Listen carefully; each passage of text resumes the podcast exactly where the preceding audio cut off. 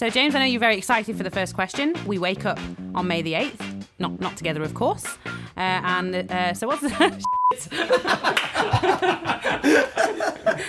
didn't, sound, it didn't sound funny when I said it out loud. Hello, my name is Kirsty Stiles, and I'm joined by our regular commentator, James Meadway, who's a senior economist here at the New Economics Foundation for the weekly Economics podcast. A couple of weeks ago, James and I chatted about what the main two parties, uh, Labour and the Conservatives, approach to austerity would be. This week, with the election looming and even US rock star statistician Nate Silver unable to call it, we're taking a look at the deal makers and the deal breakers. Westminster is awash with speculation about who will talk to whom on Friday morning if no one party wins an outright majority. I want a majority Labour government, and it'll be for parties in the House of Commons to vote for it. Hey, look, I've done coalition. We made it work. We've got a good record. I've got the T-shirt, but I don't want to do that again. He keeps talking about darkened rooms, as does Ed Miliband. I, I, I, have to say to you, if either of them still think they're going to win a majority, they need to go and lie down in that darkened room. But, but you asked me about deals. You asked me about coalitions. They're not going to happen. Unlike other people, I've never ruled anything out. We're assuming that Plaid Cymru and SNP and Green votes are just in their back pockets. Why don't you do deals with these I people? Think, well, because Mr. Cameron won't even talk to me. I'm a member of the lower orders, remember. Well, yeah.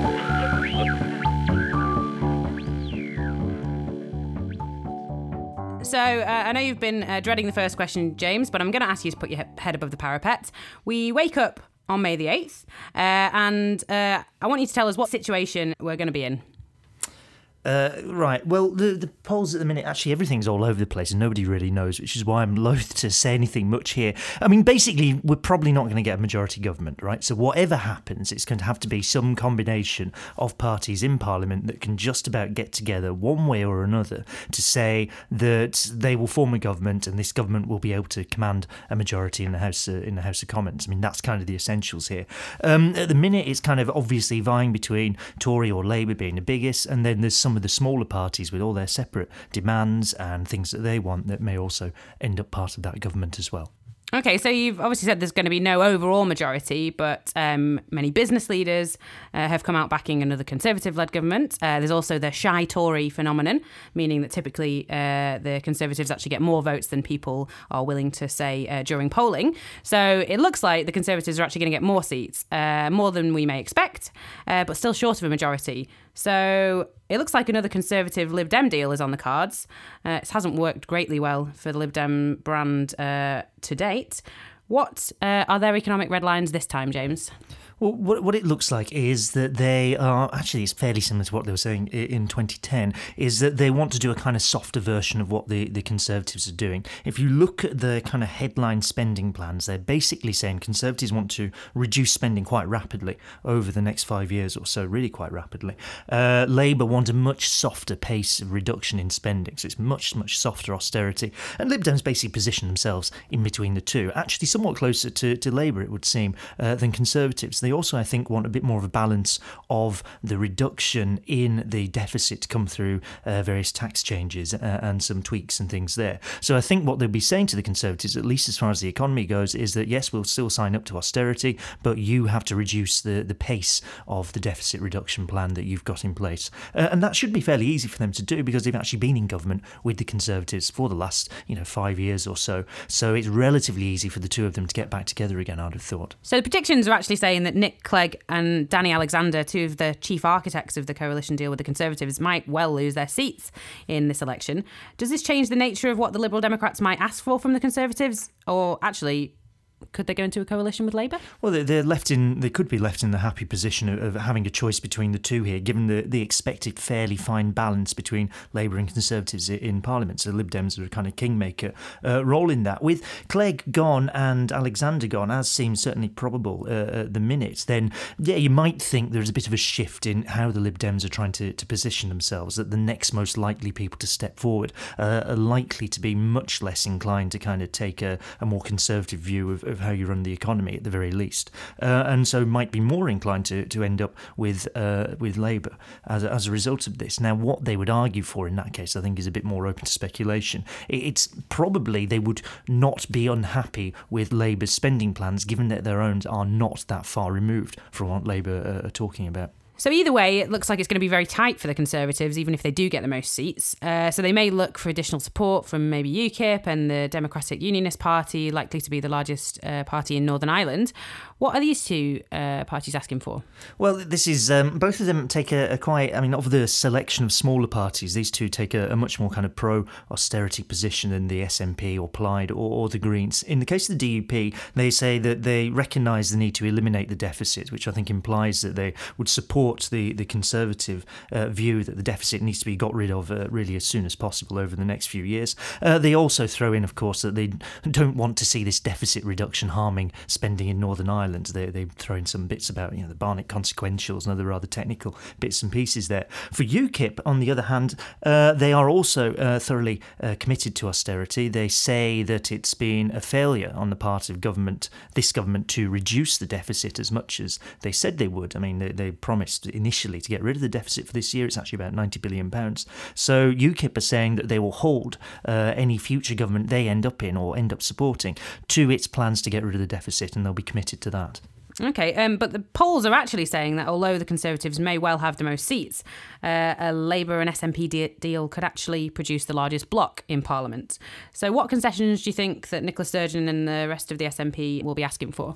Well, this is this is again where we get into like properly quite speculative bits and pieces here. There's quite some controversy this week over what the SNP are actually saying they would do and what they want to see from government. Nicola Sturgeon very very clearly has said she is opposed to austerity. The SNP say they're opposed to austerity. Uh, analysis by, once again, the Institute for Fiscal Studies shows that perhaps if you look at what their plans say and where they're going to spend extra money and what they're doing on how they're going to spend that money, they are not that far removed from what Labour say they're going to do. So, what it looks like is that they reduce the pace of austerity. So, they're not cutting so fast, but they extend it further into the future. So, austerity actually lasts for longer. So, that's kind of less austerity in the sense you don't get it all at once, but it actually means that you have a longer period of cuts going into the future. What this means overall is they're actually really quite close to what Labour are arguing on the big kind of picture stuff. They're, they're closer than perhaps they might have first seem, and that that would make it easier for them, at least on the big picture stuff, to, to come to some sort of deal with the Labour Party. What the SNP will be pushing for, of course, is particular things relating to Scotland and fiscal autonomy and, and perhaps paving the way towards another referendum and eventual independence. Okay, so obviously there are some similarities. What are the differences uh, between SNP and the Labour Party? Well, there's the spending commitments. I think it's quite striking that the SNP are uh, have some clear commitments to increase welfare spending. I mean, this is quite distinct to, to what a lot of the rest of the parties are saying with various commitments to cutting welfare. They don't really, you know, the Tories and the rest haven't really laid out where they're going to find these cuts, but they've all said they want to reduce the welfare bill. The SNP, for their part, are basically saying that they're going to be increasing uh, spending on social security by around about four and a half billion pounds a year by uh, 2019. So that's quite a big difference there. So that would mean getting rid of the bedroom tax. It would mean uh, scrapping cuts to disability living allowance. It would mean quite a number of changes and reversing some of the things that happened over last year. The other big spending commitment, or, or if you like, uh, is kind of a cut, I suppose, that they support, is scrapping Trident, which estimates will give you anything from 70 to 100 billion pounds saved over the lifetime of the Trident system, and that could, of course, easily be spent elsewhere. So again, we we know it could be tight uh, for the Labour Party too, um, which means uh, they may may well reach out to Leanne Wood of Plaid Cymru, uh, who are expected to get around four seats uh, according to latest polling. So what are they after? They, they have a number. If you go through their the Plaid's manifesto, it, it's heavily focused on, on what Wales will get out of this, and not unreasonably, they say that Wales has had a fairly raw deal uh, over a number of years, one way or the other. So they have uh, some commitments in there to have more spending by government effectively taking place in Wales through procurement. That they think that it can create another fifty thousand jobs in Wales with a bit more targeted spending by government. And there's a few other bits and pieces. The biggie really is is scrapping Trident. So Plaid, SNP, and the Greens, for that matter, all saying that they want to get rid rid of the Trident nuclear weapon system, which again would free up a, an enormous amount of money. Okay, and you, and you, mentioned the Greens there. So, say it's just so close that Caroline Lucas and, and potentially one other uh, Green Party uh, member of Parliament could make the difference uh, between a Labour Party uh, led co- co- coalition or, or government standing and falling. What uh, are their deal breakers?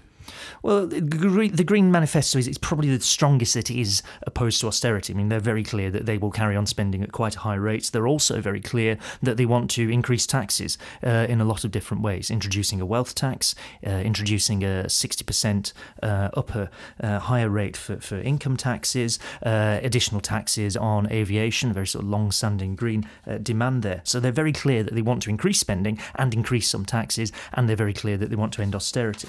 I think in the event that somehow or other, you know, it does end up being like, well, we have to talk to the Greens to form a government, they were probably looking for, in first instance, some commitments about reduction, at least in the pace of austerity, and in the second one, some bigger commitments to environmental expenditure and perhaps some forms of environmental taxation. So an extension of VAT to you know aviation and, and this sort of thing. There'll be a few bits and pieces they could probably pick out in their manifesto that could be offered as uh, things that you can make a deal with. No, it doesn't feel like uh, the environment has made it onto the agenda at all uh, this election. But James, we'll have to leave it there. Um, really good of you to take some time out to have a look at uh, what all the sm- smaller parties might be offering. Thank you very much for joining us. Thank you. Are you going to be on Royal Baby Watch? Uh, of course, I'll be glued glued to my television screen, waiting for the for the happy news on that one. Music for the Weekly Economics podcast is provided by Poddington Bear. To you, we've got to number 23 of all podcasts on iTunes in the UK. And that's all thanks to your support for listening, subscribing, rating, and reviewing. So thanks so much for that. If you haven't done so already, get subscribing, tell your friends, and leave us a rating, unless it's one star. We'll be back at the same time next week.